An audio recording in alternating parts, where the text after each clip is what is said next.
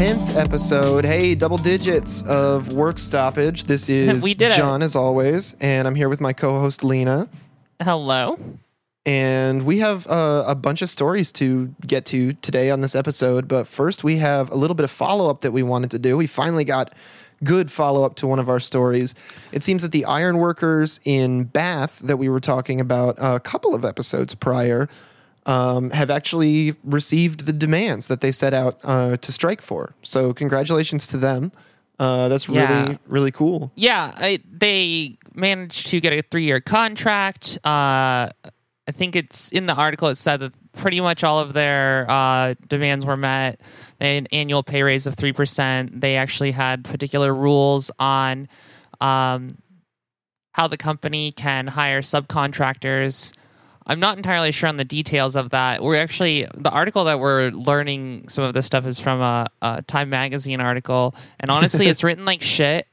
Uh, the, the half of the article hand rings about why uh, the workers need to start getting along with management in order for them to get all these competitive contracts and uh, and it, it really just like just screams of like conservative view on labor. Um, and not only that like most of the way through the article they uh, cite this think tank that literally like out of nowhere they're just like oh this person from this think tank says that the workers need to get along with management better. And then you look up the think tank and it's like a fucking pro-military like uh like policy think tank and yeah, the like fucking like no Cato shit Institute or the fucking Institute for Progress or whatever. Yeah. So so like great they got workers but the whole thing also like I think there's a quote from Joe Biden in here. This is uh, uh although I don't think that the Joe Biden quote was in this particular article. It was in a different article I was looking at, but it said uh Joe Biden said um in uh, in standing up for what is right, the local S6 members show the power of collect of their collective voice and the power of unions to ensure workers get a fair return for their work, and Oh that's my very God. nice, very nice, very very sweet. Uh, you know, I bet he would not say that about any other fucking union. This is actually he, the reason why he's saying that is because this union is part of the military-industrial complex, and we all know Yeah. Joe Biden is a big proponent of that industry. Well, that's why there's so many opportunities for there to be like a lot of conservative spin on this, right? Is because these workers are basically providing the military industrial complex with the kinds of like machines and uh, manufacturing and, and uh, assembling that they need to continue to do imperialism. And that's why it's easy for somebody like Joe Biden, who is ostensibly like, oh, he's a pro union guy. He has a kind of a good record on unions, which is not really true. But uh, furthermore, it's just like this is a very safe union conflict for him to wade into because it feels like you're very stereotypical like american white middle-aged guy swinging a hammer union worker. And that's the kind of quote unquote like it's not even the kind of worker joe biden supports. That's just the kind of narrative about workers that i think joe biden supports Yeah, and I think that something that really uh, uh, talks about like or explains like what you're talking about is literally to the first paragraph in this time uh, Time uh, magazine article. Uh, and I, I know I'm just reading quotes here, but I, I think that this one's important. Uh, a 63 day strike at Bath Iron Works against the backdrop of a pandemic in an election year came at came to an end on Sunday with ship shipbuilders voting to return to their jobs producing warships for the United States Navy. Now, uh, listener, I'm not laughing because the article contextualized the strike at Bath Iron Works against the backdrop of a pandemic in an election year. Like, those are relevant, but they're not relevant in the ways that this is gesturing towards. It's just saying, like, oh, isn't that so crazy that they decided to strike now? It's kind of like how if you, It's if you read shaming. Yeah, and if you read the like the Metamorphosis, just to go on a tangent, if you read the Metamorphosis in high school, like that's a book about like a man so crushed by the systems of oppression and industrial capitalism that he's living through that he actually transforms into a bug. And then your English teacher is like, "Yeah, this is a book about how like life is just generally kind of weird." That's what they're doing with this paragraph. It's like, yes, this is important because it happened during a pandemic. Yes, this is a, a weird and opportune time for unions to strike. Yes, it's an election year, so there's going to be external political pressures weighing in on this, but they're just kind of hand waving all of that away and saying like, "Oh, isn't it so crazy that these things happened all at the same time? God, who life comes at you fast, you know, you, you never know." yeah, yeah. This whole story has always been like this, though. I mean, we've been ever since we started covering it. This is the third time I think we're covering it. Yeah. And uh, and it's and every single time, what we're what we talk about is like good for the workers for standing up for themselves. Fucking hate the military industrial complex, and it's always that. That is going to Yep. always be the discussion in union fights like this. Yeah. Well, and it's like I think a lot of people are of the opinion that it's like, oh, you know, if you're a union person, if you're a union organizer, then your struggle should should begin and end with the well-being of the people that you represent. And it's like, yeah, they're your primary concern, but I think you definitely should also be thinking about like the repercussions of what your work brings into the world. Like one of the strikes that I admired most, even though it didn't really last, was the the Wayfair walkout over building beds for immigration customs and enforcement you know so Oh yeah. And it's like I, I really appreciate when people are willing to put down their tools and put down their their workspaces not just for their own benefit but for somebody else's. And uh, you know I'm not saying that like oh shame on these Bath Iron Works workers for for not doing that but I am saying that somewhere along the line there needs to be a conversation about how this fits into the grand scheme of what's good for workers and what's really just good for people generally. Yeah, well, I I think that another really great example is that like if we were to compare this strike with the the work stoppages that were happening at the ports at the with the dock workers. Right. Yeah. Which was a big solidarity strike and had a lot more of those um I I don't know, more like politically conscious elements, I guess you could describe them as. Um yeah. And speaking of being politically conscious, uh, we wanted to talk about the Detroit teachers, uh, whose union has recently authorized a strike with a vote of 91 to 9%, which is um, It's I think really good. lets it's amazing and it really lets you know like where teachers priorities are at right now because can you imagine what it would be like if you were a teacher I mean some of you probably are teachers and and what it's like to go back to school during a pandemic knowing what you know about children and how hard it's going to be to keep masks on them how hard it's going to be to keep them doing any kind of social distancing which is to say completely and utterly impossible and then to still on top of the children's health and your own health being at risk be expected to continue working this job for like the same wages and all this increased responsibility wiping down surfaces balancing in-person and online classes uh, it's just a it's a ridiculous thing to put on teachers who are already undervalued underpaid and overworked just like they're almost the figurehead for being those three things in american Yeah. society right now Yeah, and I- and I and I and I definitely agree. Although, and I and I feel like I'm I do this. I I hope not too often, but there are downsides to the way that this union has gone about this particular action. I think there's a reason why we see 91 to 9, and that is because they specifically put in the language that it wasn't a work stoppage, that they had no intention of really stopping work, which I think is it, it, what they did is that's kind of expecting to win because in reality their demand was that we are not forced to go back to in-person teaching. Right In fact, that's in one of their demands, and I'll get to that as well. But um, so the the point was is that if they weren't given an option to teach remotely, there was going to be a work stoppage. So I, I really think that the way that they phrased it was a little dishonest, and maybe that it was dishonest to try and get people in the union to be more supportive or to get the community to be more supportive. But like, Right. let's not bullshit around. It was a threat of a work stoppage. Right. Yeah, it's interesting that they felt a need to say, like, well, we're not actually threatening a work stoppage right now. We're kind of threatening to threaten a work stoppage. It's like, oh, you might make me angry. It's like, why don't you just threaten the work stoppage right up front and throw all your demands on the table when everybody's feeling organized and everybody has that sense of like collective power? Yeah, and so I, I had a little bit of a gripe with that, and it, like I said, it could just be the way that they wanted to do messaging. Right. Um, but I guess that does bring us to what the demands actually were in uh, regards to this possible strike. Um, and it was, uh, I think that some of them are good, some of them are neutral, and there is one that I think uh, is kind of negative, but it ends up turning out to be a positive. So we'll get there. Interesting. Um, Yeah. Uh, so developing a new reopening plan with the union. So that's specifically saying democracy in the workplace. If you're Right. going to have a reopening plan, you're going to negotiate with the union. That I love that. That's that's Yeah. awesome.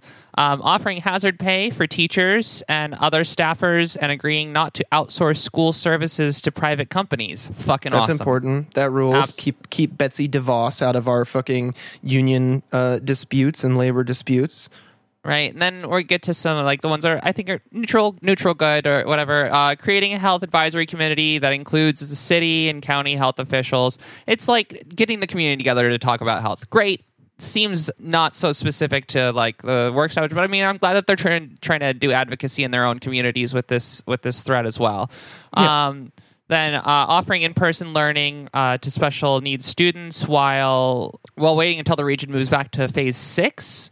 I don't know something about coronavirus and like basically, uh, I think that that's an interesting one because they're they really i hope that what their goal there is to make sure that they are as safe as possible with these people who need like who would struggle too much to be uh, on a computer screen learning Well, I Uh, think it is very smart to leave room for it's like, well, some students definitely do need in person uh, instruction. You know, it's just, it's much, much, much more conducive to them learning like that and learning on the computer would be a huge challenge.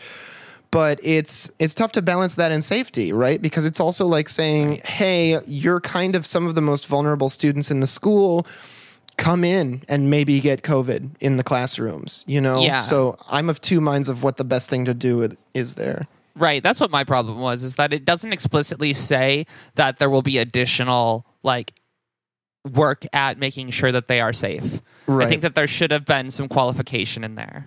Yeah, definitely. The one that I had a, an actual gripe about was uh, this last one, and it's giving staff a chance to opt out of in person work if they or a family member is considered high risk for COVID 19. Now, see, that's the, the, the, the good. Hold on, I'm going to get to the good part before I actually give my gripe. The schools themselves said that no teacher is going to be required to teach in person. So that's that. That's we, good. we we solved the hole in that one right there. But just the fact that the union is deciding to demand that we should be means testing who can and can't keep their keep themselves safe is terrible. It's it's, Yeah. it's bad positioning and bad. Well, because it's like high risk according to who? Like according to the CDC, according to like White House guidelines, according to the World Health Organization, according to the fucking school board. Like, you know, and then everybody's going to say, like, look, you know, I'm we're all high risk. I'm high risk. Yeah, like how can you not be high risk in a situation breathe like air. this? Yeah. oh my god, I definitely have a, a respiratory system, so I am super worried about this. I would consider myself at an extremely elevated risk due to my active uh, lungs and heart. yeah. So so I I really think that uh, I'm sure that I mean the intentions are good. So I don't want to nitpick way too hard, but I do think that uh, creating means testing within a union program as like a first demand is literally giving concessions immediately, and I'm always against conceding immediately. I Yes. think that that is always a bad plan. That's right. But overall, kudos to the Detroit teachers for authorizing a strike. Yeah, and um, Monday at noon there was a, a solidarity protest from some uh, people in the community. I didn't have a ton of information about it, but it does show that there is enough people in that community who do care about the teachers and like are willing to go out there and and and fight for them, and that that's really awesome too. Yeah, that that is really awesome. But speaking of something that is not super awesome, we have something that was just so fucking shocking when I saw it that we felt like we had to share it with you. We're leaving the United States for this one. We- We actually like pretty much all of our content has been pretty pretty well centered within the United States because it's really what uh, what we're more familiar with, especially when it comes to labor law and, and all of that. But this one, this one just takes the cake. Just- Yeah, this is some real this is some real fucked up shit here. So we're going to one of the only countries in the world that is arguably as fucked up as the United States, and that is Brazil, folks. It seems like a man whose name was Manuel Moises Cavalcante uh, died after suffering a heart attack at a Carrefour, which is a like a, a retail store, like a grocery store in Brazil. And what happened after he suffered this heart attack was that the store stayed open and constructed a, like a makeshift barricade around his body out of cardboard boxes and then covered him with open umbrellas until somebody could come to remove him from the store. These are like patio umbrellas. Yeah, I saw the photo, and you can't see him under there, but seeing the pile of umbrellas and knowing that that was their solution for. A, not even like a, a, a corpse, like their recently, moments ago, still alive coworker or employee or however you want to work at look at it, is just so tremendously like just I don't know, uh, uh, cruel, uh, negligent, heartless. Uh, there's the the list goes on. Um, apparently, they were, they tried to give him first aid, but uh, when he started suffering from the heart attack, but he could not be revived. And apparently, since this has happened, because there was a lot of backlash against the company, uh, they have changed their policy so that in these what they call quote unquote rare instances, if an employee dies, they will actually close the store now. So They have to have a policy for it. They don't actually have the like the inherent dignity in their in their person to to do it. They're like, oh no, I'll get fired if I if I show this dead person any dignity. yeah, that's the thing. Like, I, I hate to be the guy who's like, oh, if I had been there, I would have done it differently. But like, if I'm ever working somewhere and one of my coworkers dies on the spot, I'm shutting down operations whether my manager tells me to or not. And I know a lot of people who work at like grocery stores and stuff don't have a ton of like job security and can't go gambling that all the time. But like, I don't know. It's it seems like if one of your coworkers dies, like that's like if there's a fire in the store, right? Like you have to shut it down at least for Yeah. a minute Yeah, for everybody's it's health like- and safety. yeah, no, I know. I mean, like that is actually a pretty good comparison. I mean, like if someone was to say, like, what's as bad as a fire? I don't know, someone dying. Yeah, right.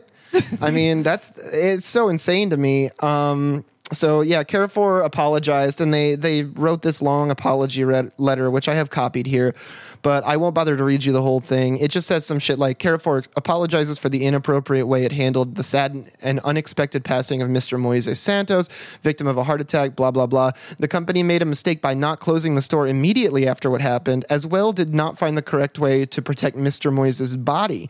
We reinforced that as soon as the sales promoter started to feel sick, we did the first aid and we activated SAMU following all protocols for so they're basically just trying to to cover their ass as much as possible. They're like, we tried to help him before he died, and then when he died, we did a bad thing and we're sorry.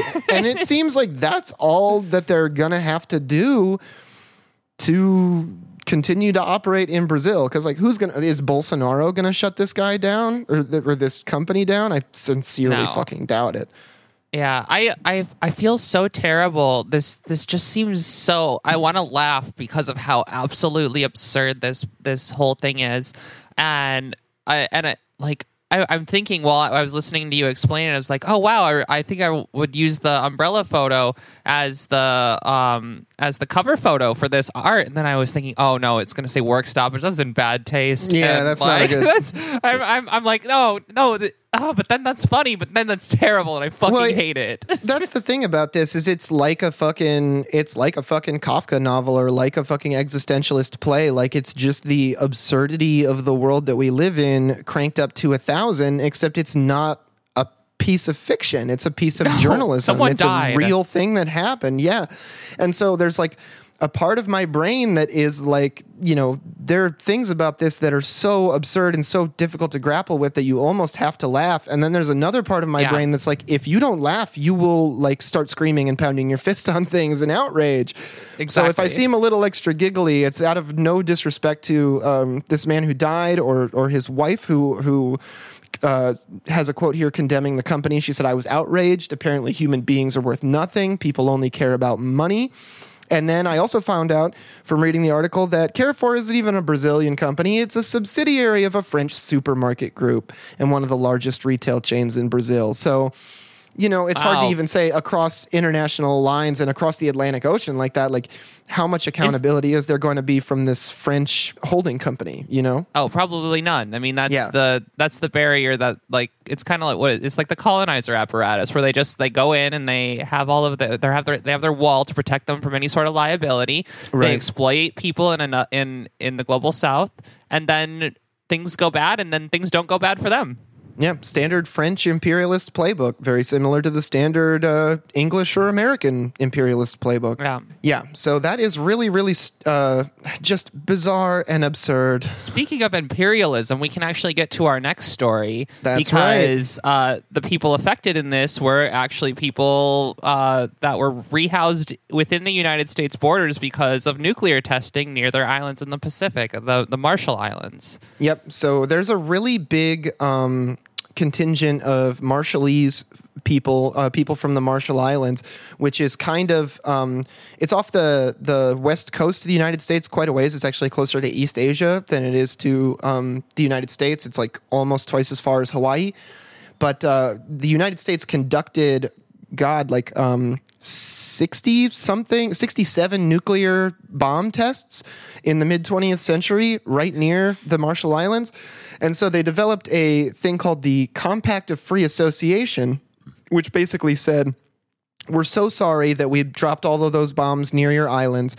In uh, in apology, we're going to give you a pact of free association that says it's really, really easy for you to get into the United States, so you can become an exploited immigrant worker. Hooray! Uh, and that's the U.S.'s ex- idea of apologizing. Right, and that's exactly what we're going to see in this particular story because there's a huge population of these people who live in uh, Arkansas. That's and right, Work yeah. It at a poultry processing facility, correct? Yep, it's a poultry processing facility. I saw some statistics that were saying something like uh, 40% of the people who work in these poultry processing facilities are uh, Hispanic or Latino, uh, mostly immigrants, and then like something like 16% or 12% or uh, something like that was um, Marshallese, which is amazing because there are not that many Marshallese people, period. I mean, the islands aren't very big, they're not super densely populated. So, to have this really high concentration means that there must have been some kind of system of specifically saying, hey, Marshallese people, when you come to the United States, you should come to Arkansas and work in a poultry processing plant.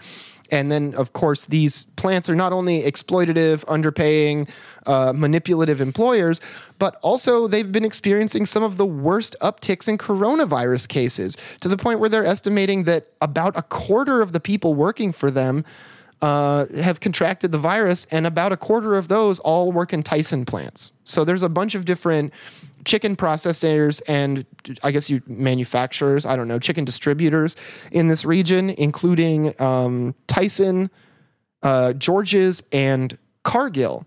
And this wasn't really brought to anybody's attention until Eldon Alik, sorry if I'm saying your name wrong, the consul general for the Marshall Islands in Springdale, Arkansas, sent an email to a bunch of local leaders, mayors, legislators, uh, saying, "I hope you're all well and healthy. I'm not. I'm not well because my fellow Marshallese citizens are not well and are dying at an alarming rate." His phone had been ringing all week, he continued, with news of Marshallese people who had died of COVID 19. How many more lives will it take for us to do something? I understand that the poultry plants are essential and that we must continue to, to open to get the economy going, but not at the expense of people's lives. Which for me, I I don't know. I almost say just shut down the Tyson plants.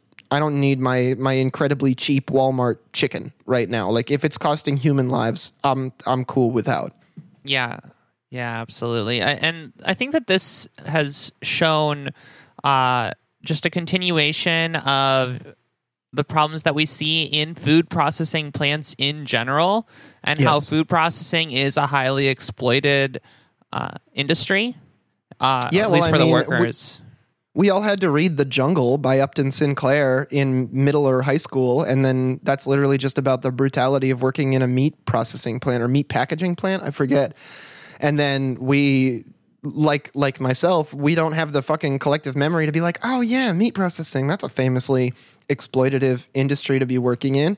And then people don't like to think about where their food comes from or think about the things that actually uphold the basic necessities of their life. So when this makes its way out into the media, it doesn't really get a whole lot of attention. And I haven't seen a lot of people talking about this, just one or two already fairly pro labor or or pro immigration rights outlets. Yeah, honestly, when I was even doing my some of my research for the episode today, I think that like because you definitely added this to the structure because I, I don't even think I saw it in uh, some of the lists that I was looking at, and I was specifically looking for stuff to talk about for this show.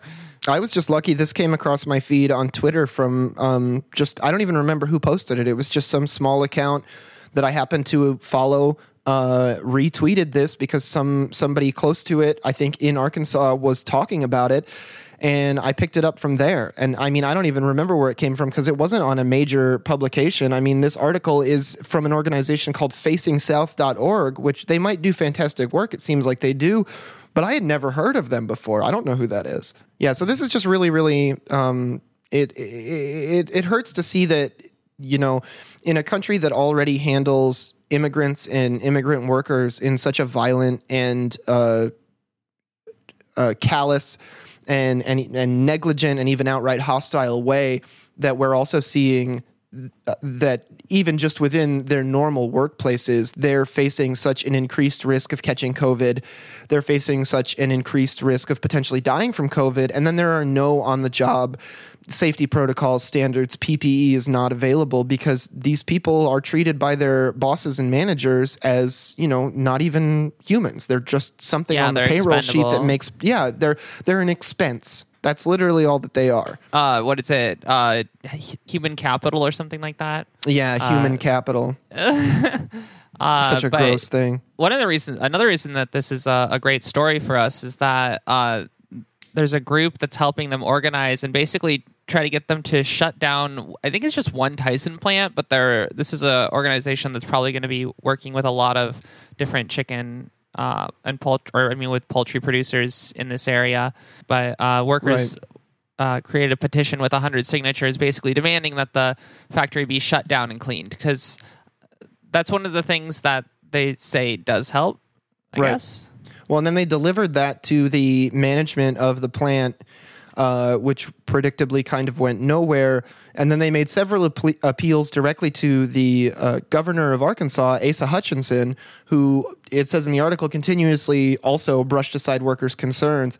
Uh, so Venceremos organizers delivered a second letter in mid-July to the government demanding plant shutdowns. And um, you know, I I think in a situation like this, like I really appreciate the work that they're doing, but I don't know if you're ever gonna get the governor or the manager of a Tyson chicken plant to ever be like, yeah, we should shut down the plant and uh and and clean it.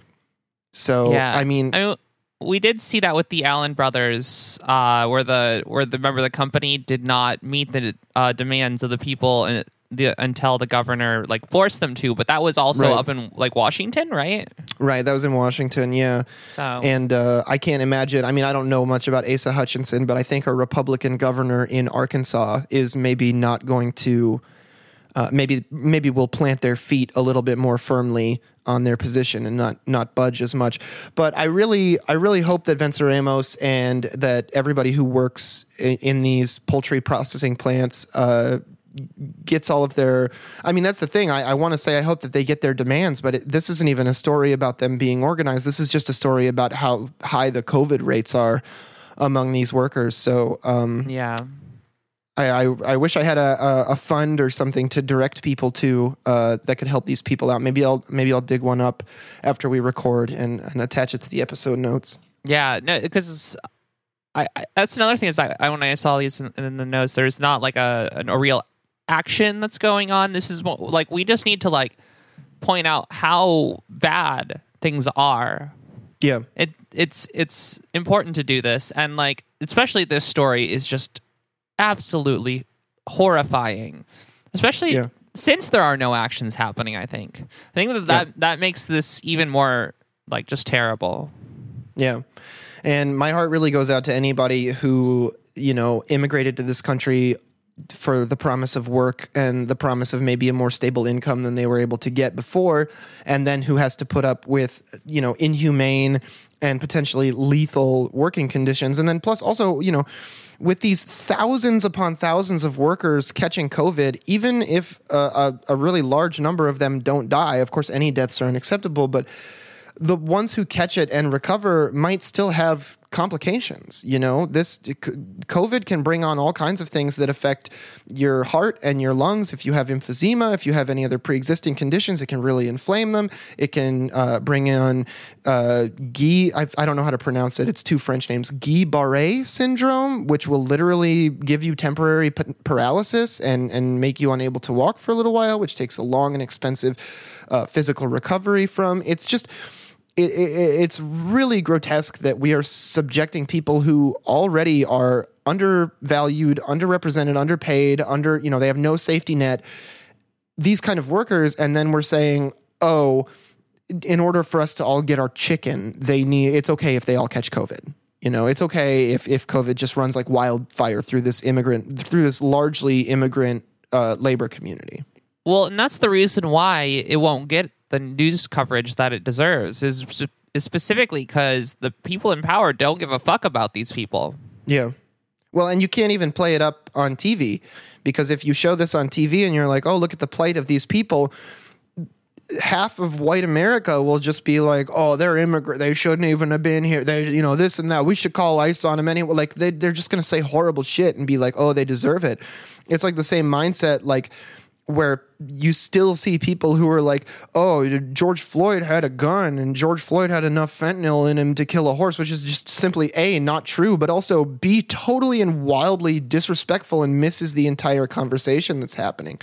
So this is not something that's easy to like pump up on TV and be like, yeah, let's get some outrage going about this because a lot of America is conditioned to not give a fuck already. Yeah, well, that's our that's our individualism and our and our nationalism and just the way that we are literally taught through all of our schooling to not give a fuck about anyone but people in America. But then, you know, that we don't ever take into consideration that like a, there are a lot of people here who who have different needs. Well, it's like a shrinking scale of like who you consider a person and who you consider worthwhile to have like rights or however you want to phrase it.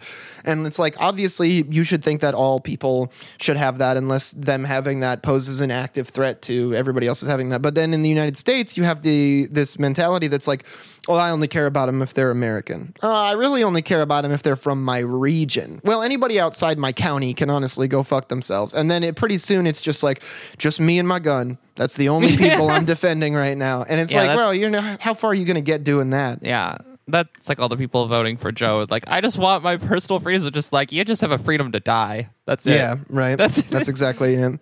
Yeah, so this is truly horrific, and and I mean, like honestly, I don't know who the first person I would hold responsible for this is. Is it like, is it the management at these plants? Is it the parent companies of them? Is it the fucking legislators in the state? Is it the governor? Like, I don't know. I think they're all they all share a, a piece of the the blame in this. Yeah.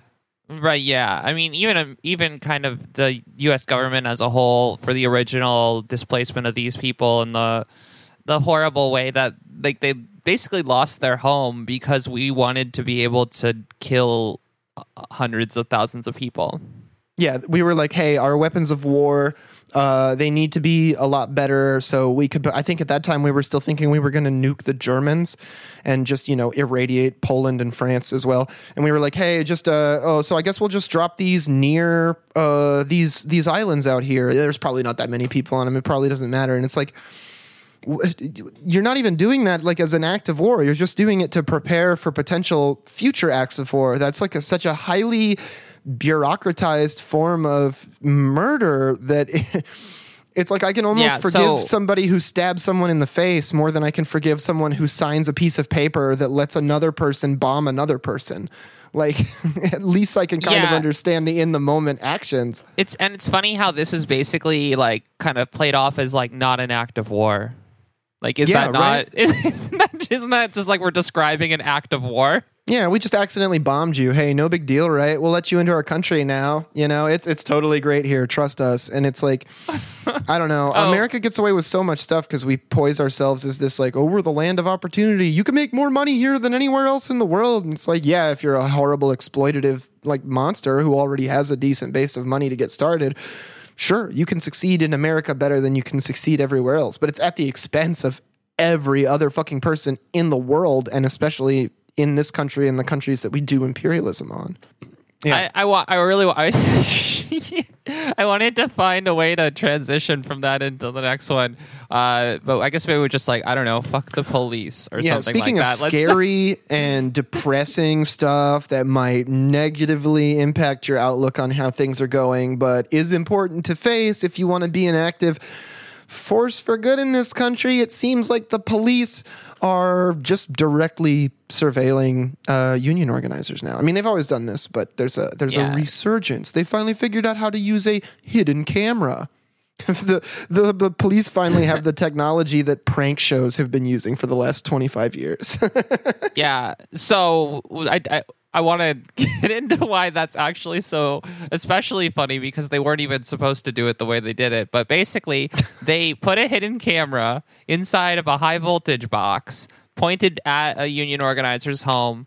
Um, and they got caught because apparently one of their fellow activists got suspicious, literally climbed up to the box, opened it, and found the camera. And that allowed them to do the research that led them to find out that this was actually a Memphis police camera. God, imagine being one of those two people who's like standing around and they're like, I think something's fishy with that box up on that pole there. And your friend's like, that sounds Oh. weird. Are you sure you're not imagining anything? And you're like, mm, I think we should kind of check it out. And your friend's like, all right, I can climb up there. I'll check it out. And you, your friend climbs up there and opens it up, and there's actually a fucking camera in there spying on you. Like you must have had like a, a fucking Truman Show moment, like your fucking scanners gift, just brain exploding everywhere. Like, oh my god, they really actually are. And it seems like the Memphis police were not smart about it either. Like a hidden camera shouldn't be identifiable to the naked eye 15 feet up on a communications pole. Like, did you really install it that ineptly? Yeah, well, and uh, I mean they did because generally what they're supposed to do is they're supposed to go through the the local municipal utility structure in order to actually do this sort of thing. But Okay. apparently they skipped that step. Not, Yeah. and I'm I'm guessing they were supposed to go through the utility uh, structure, but it was because um they literally put it in a high voltage box. Which yeah, I which also is think, super dangerous. and it's also funny because this article that we have about this, which is interestingly from a Fox affiliate, I'm surprised to see a Fox affiliate being like, "Hey, the police spied on a union organizer." I'm like, doesn't this run everything counter to what your parent company has to say? But um, Yeah.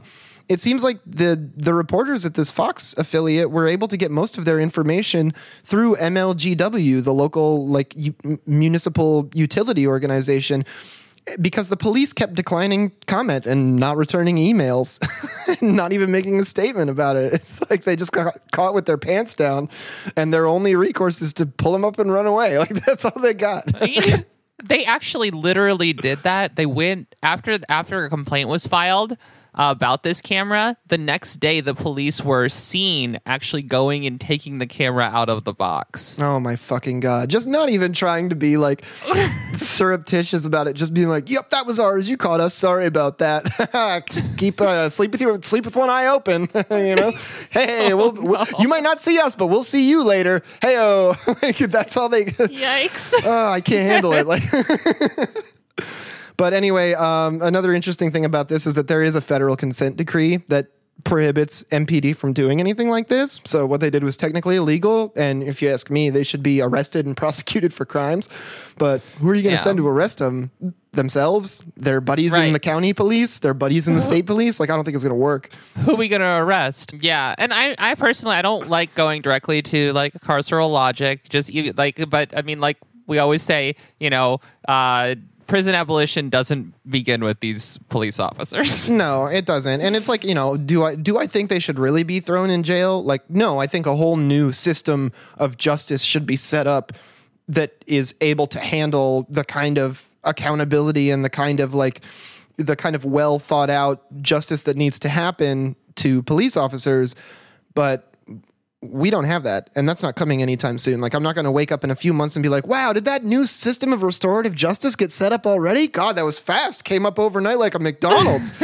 Um, i don't think that that's going to be what happens. So in the meantime there does need to be something done about this and i don't know that's the other thing. I don't know if there really is any legal recourse against the cops. I don't know if that's just you know a dead end right now because this is small enough that a federal district judge could just like eh, dismissed and sweep it right under the rug. which is probably what will happen. I mean, honestly, I found this because uh, Chloe of Scratchy Blanket actually was sharing this article, Okay. and uh, and and I was, I mean, she's she's a great comrade. Always posts some cool stuff, and uh, and just like seeing this, I was like, wait, what? They got caught with a camera. Yeah, and, so I, and- I was like, "This is going in our notes." I, yeah, and then nothing happen. happened. But then nothing fucking happened. Like there was a little reporting on it, like locally, and it made circles in like it made the rounds in like our leftist, like anti-capitalist, anti-cop internet circles. But like again, this is not the kind of thing that gets a lot of public attention. Like this is a million times more important than I I don't know Donald Trump uh, standing funny during an address or Joe Biden missing a word in a sentence or Obama wearing a tan suit like but will it get that kind of media attention absolutely not because our priorities are not set up like this but if you are a labor organizer if you are doing any kind of activist work, like be very careful. It's no secret that police departments view you as the enemy, and it seems like it's kind of at the individual police department's discretion to handle that however they want. So it could be a hidden camera in a high voltage box.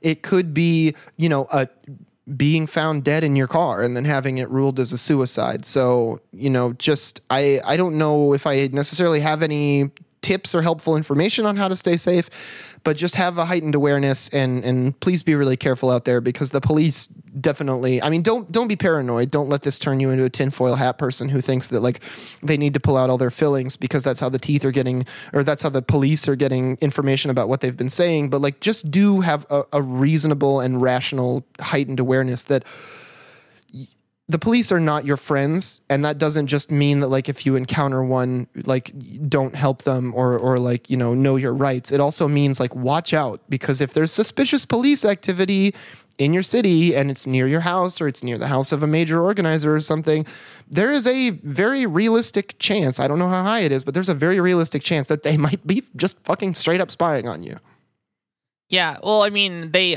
they do know who the the loud people are. They they know Right. exactly who they are and where they live because they follow they follow organizers, whether it be a union organizer or people out there leading protests. I mean, these people's lives are in danger because the cops want to know exactly where they are because they want to be able to shut them down. They they will find any way to and any excuse to attack any sort of organizer that is out there fighting for justice, whether it be for workers, whether it be for Black Lives, whether it be for anything that is not imperialist, basically. Right. Yeah, absolutely. And uh, speaking of fighting for justice, we wanted to do a little highlight on a uh, a woman whose whose um, child was uh, killed. Uh, died in 2018 after jumping from the 16th story dorm of a of Duquesne University, and and this uh, mother uh, Danielle Brown uh, she has been on an over 50 day hunger strike to Yeah. get accountability and resources from Duquesne University, to which they have not yet acquiesced. Yeah, it's uh it's currently Tuesday and I saw a post about her today saying she was on day 53, I believe. Jesus, that is so long to go without food. Yeah, she's getting some nutrient supplements, I believe, and Okay. water, basically. Uh, but basically, she's been trying to get information about why her son died for a very long time. And basically, Duquesne University is telling her that she has to bend over backwards and do everything th- their way specifically, which is actually really just a way of never actually delivering any information.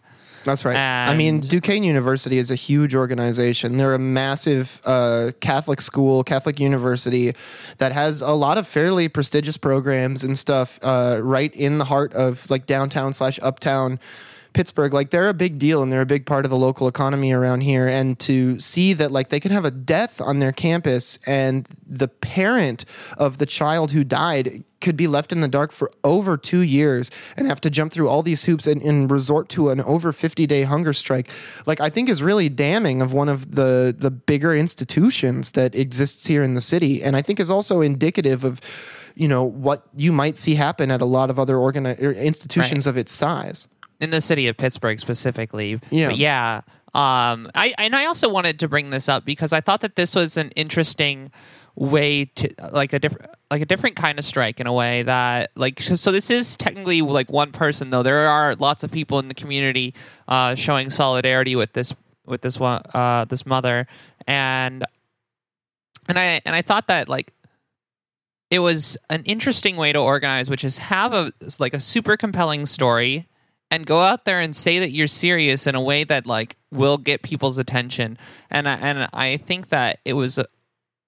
It, we've seen, uh, or at least I've seen, a lot of people um, posting about this and Yes. uh, holding solidarity with uh, Danielle Brown, and and I think that th- it's just an interesting way to organize. And I thought that that's an, one reason why I wanted to bring it up here, but also because this is a, another example of systemic injustice against uh, people of color. Like this is this is Yes. just another example. This is the the university being a cop. Yeah, if this was a rich white kid who had died with rich white parents, I think that Duquesne University probably would have been upfront and given them everything that they wanted. And I think that it probably is a very significant contributing factor that the family in question here is black and that Duquesne is an old and, you know, I don't know from firsthand experience or anything, but I'm going to venture I'm to venture a guess, a very racist institution filled with very racist people. Yeah, actually, I was around in the Pittsburgh area when the they were trying to organize a union there. And the statement from the from Duquesne, I believe, was just like your classic like anti-union. Uh, this is gonna put a wedge in our community bullshit. Like this is the I, I I always whenever I hear that I just love that meme. The the all right, what we do is we want you to work together, and then uh like forms a union like a boss. No, not that, not that.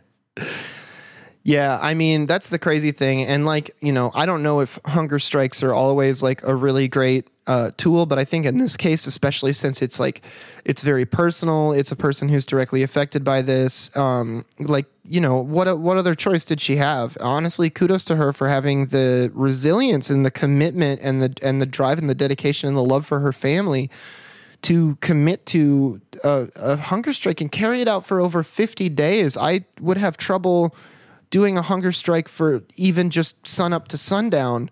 So honestly, like nothing but props to this woman.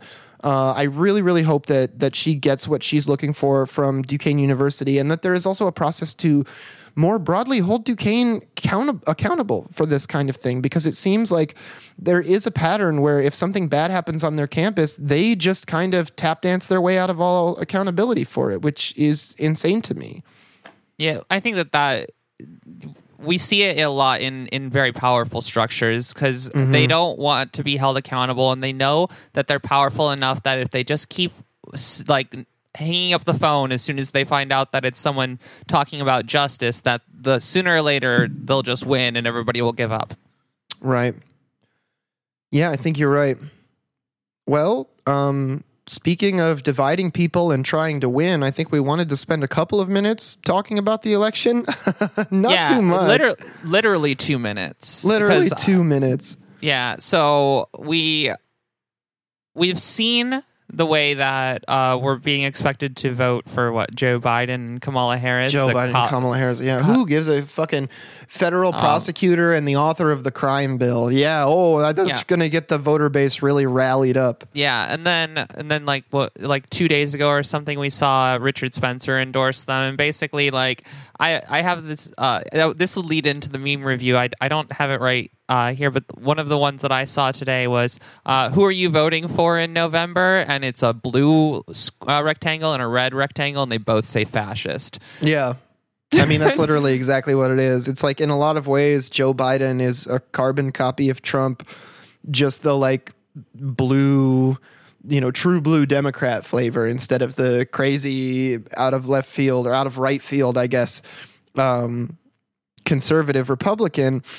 And it's just so fucking made up because, like, I'll be talking to people on the job site and I'll be talking to people who, you know, maybe I don't I haven't talked to a whole lot before, and they'll say things like, "Oh, this is the biggest election decision of all time. How could you even choose?" Uh, Joe Biden and Trump are like polar opposites. They're so different. It's like No. I think they're the most similar candidates in an, in an election between the Democrats and the Republicans in quite some time, even considering how similar some of them have been in the past. Yeah. Yeah, I mean, my thesis on this whole thing is basically just like Joe Biden is a war criminal with pee in his brain folds. Uh, Donald Trump is a war criminal with pee in his brain folds. Uh, third for Mike Pence, and then Kamala Harris is bad, but just for a whole other host of reasons, mostly involving being a prosecutor and putting people away for marijuana convictions, and then going on the fucking Breakfast Club and being like, "Yeah, I smoked weed. I inhaled. It was nice. Enjoyed it." And it's like, well, maybe you should let all those fucking people out of jail then that you put in Yeah. jail for fucking marijuana charges. Like, oh my fucking god. Yeah. Yeah. She's got a pretty horrible, horrible history. She's got a terrible record. I mean, and uh, that's the thing is like people are like, oh, so you and your friend. I, I had a Trump guy that I was working with last week. He was like, oh, so you and your friends are probably all voting for Joe Biden, huh? He was like real smug about that assessment. He was like, "Yeah, y'all, No. y'all just are on the Biden train, aren't you? Oh, Kamala Harris, she's going to be the real president. Joe's probably going to die. You know, he's probably not going to make it." I'm like, "Yeah, dude, I don't know who the fuck you're talking to because like." if I could if I could vote and my vote would actually determine who the president was, I would like I don't even know who I would fucking vote for, but Joe Biden and Donald Trump wouldn't even be anywhere near my list for consideration. Yeah. So, uh, yeah. To wrap wrap that up, fuck both. Fuck fuck Yeah. both of those parties. Fuck them all. Fuck them all. I don't care what you do in the election. I'm not here to talk about Yeah. electoralism. It's not a struggle that's. I, I one labor union struggle representing six employees at a random store means so much Right. more to me than the national election right now. Yeah, I think that that could we could we could easily wrap this up by saying, uh, are either of the parties good for workers? Oh yeah. Well, let's see. Republicans, that's a definite no. Democrats, that's a definite no. All So right, no. fuck them both. Fuck them both. and now we get to the super right. fun part of the show. We can finally yeah, relax. the meme review. We're gonna talk about uh, we're gonna talk about wet ass pussy, folks. but uh, it has really riled a- up the conservative base. We're actually we're talking about Ben Shapiro, the fucking We're talking loser. about Ben Shapiro, folks. Uh, he got so upset by the common uh, pr- by the the popularity of wet ass pussy the song that he actually posted a bunch of tweets about how his doctor wife told him that wet pussy was actually possibly a sign of a medical issue and that it should be treated by a doctor. Uh, and then, of course, everybody from the center all the way to the left on Twitter and every other platform was like, wow, Ben Shapiro has never sexually aroused anyone in his entire life. yeah.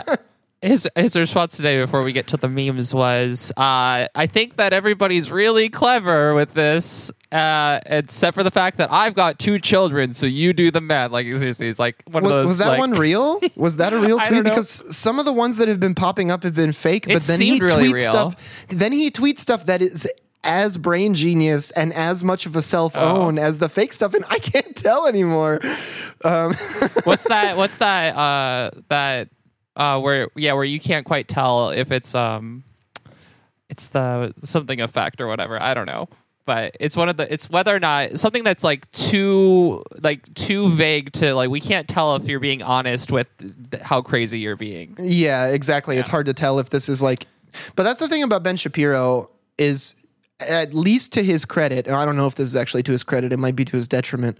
Um, it does seem like he honestly believes most of the things he says. Like, obviously, he has some tactical opinions that he really only holds because it mm, lets him be more popular or makes his other opinions gain more ground.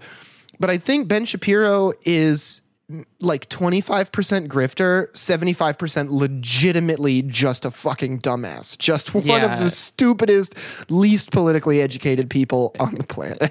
yeah. Speaking speaking of, we can actually uh, go to the memes themselves, which is like uh, one of the the change my mind guy table, and it's like the wet pussy is a liberal conspiracy. Change my mind. It's just like yeah, so just put one idiot's face on another idiot's face. yeah. Um, I guess the change my mind guy is like some famously like dickhead college guy or college professor. I forget what the story is, but the source for all of those memes is such a douchebag. But now that the, Yeah. you know, The that Well, that's eliminated from this. Yeah. uh, and then also my favorite one out of all of these though is the is it's a SpongeBob meme where Yeah. uh, it's the from the episode where I think where SpongeBob is the main was a is a maniac and the cops are holding up the picture of him and the the cat the, the the fish cops are like it's Cardi B in the internet holding up a sign that says "What ass pussy and it's Patrick just like cringing from the from looking at the, the photo and that and Patrick is um is Labeled Ben caption- Shapiro. or is la- labeled Ben Shapiro. Yeah. Yeah, and he's he's just recoiling in absolute horror. And I mean that really has been like fucking Ben Shapiro's like visceral reaction to this whole thing is he's just like this needs to be stopped. This is the kind of like cultural marxism or whatever. He's like, you know, and he doesn't even have the the decency to like separate liberals out from the left. He's just like they're all one thing. The liberals are the left and they all they all are conspiring together to make me try to believe that r- wet ass pussy is a real thing.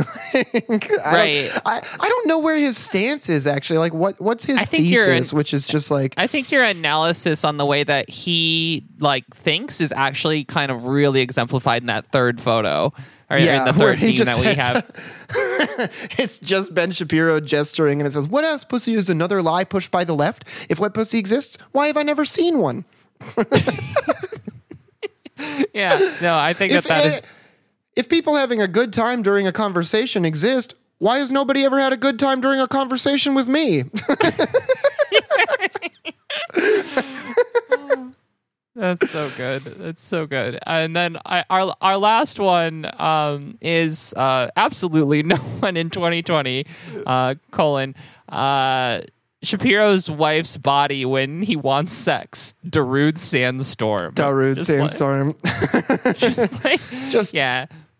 Well, and I mean, if you ever see pictures of them together, like I don't want to harp too much on somebody's personal life, but it does not look like they have um, chemistry. This reminds me of like when uh when people divorce, like we see the articles about uh, wives divorcing their husbands because they voted for Trump. Like I just that's I, all I can all I can imagine is that's what's that's exactly what's gonna happen uh some someday. Yeah, I mean, how many men going their own way has Ben Shapiro generated with this wet pussy truther uh, line of attack on Twitter? Wow, that's a hilarious way. I mean, that's what it is, right? He's Yeah, like, this is a conspiracy. George Bush didn't do wet pussy. The ISIS did wet. Pu- I don't know where this goes. it's so fucking so deranged to me. I can't keep a lid on it. yeah, it is. It's very funny.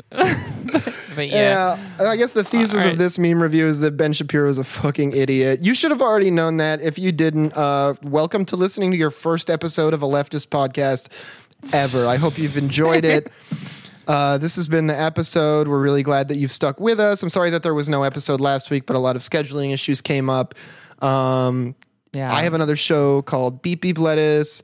Um, Lena helps out in the Death Panel Discord a lot and does a lot of Yeah. um, cool stuff. You can follow her on Twitter at SolidarityB. You can follow me at Facebook Villain. And am I missing anything, Lena? you can go ahead and if you want an extra episode, uh, you can go ahead and become a patron at patreon.com slash work stoppage.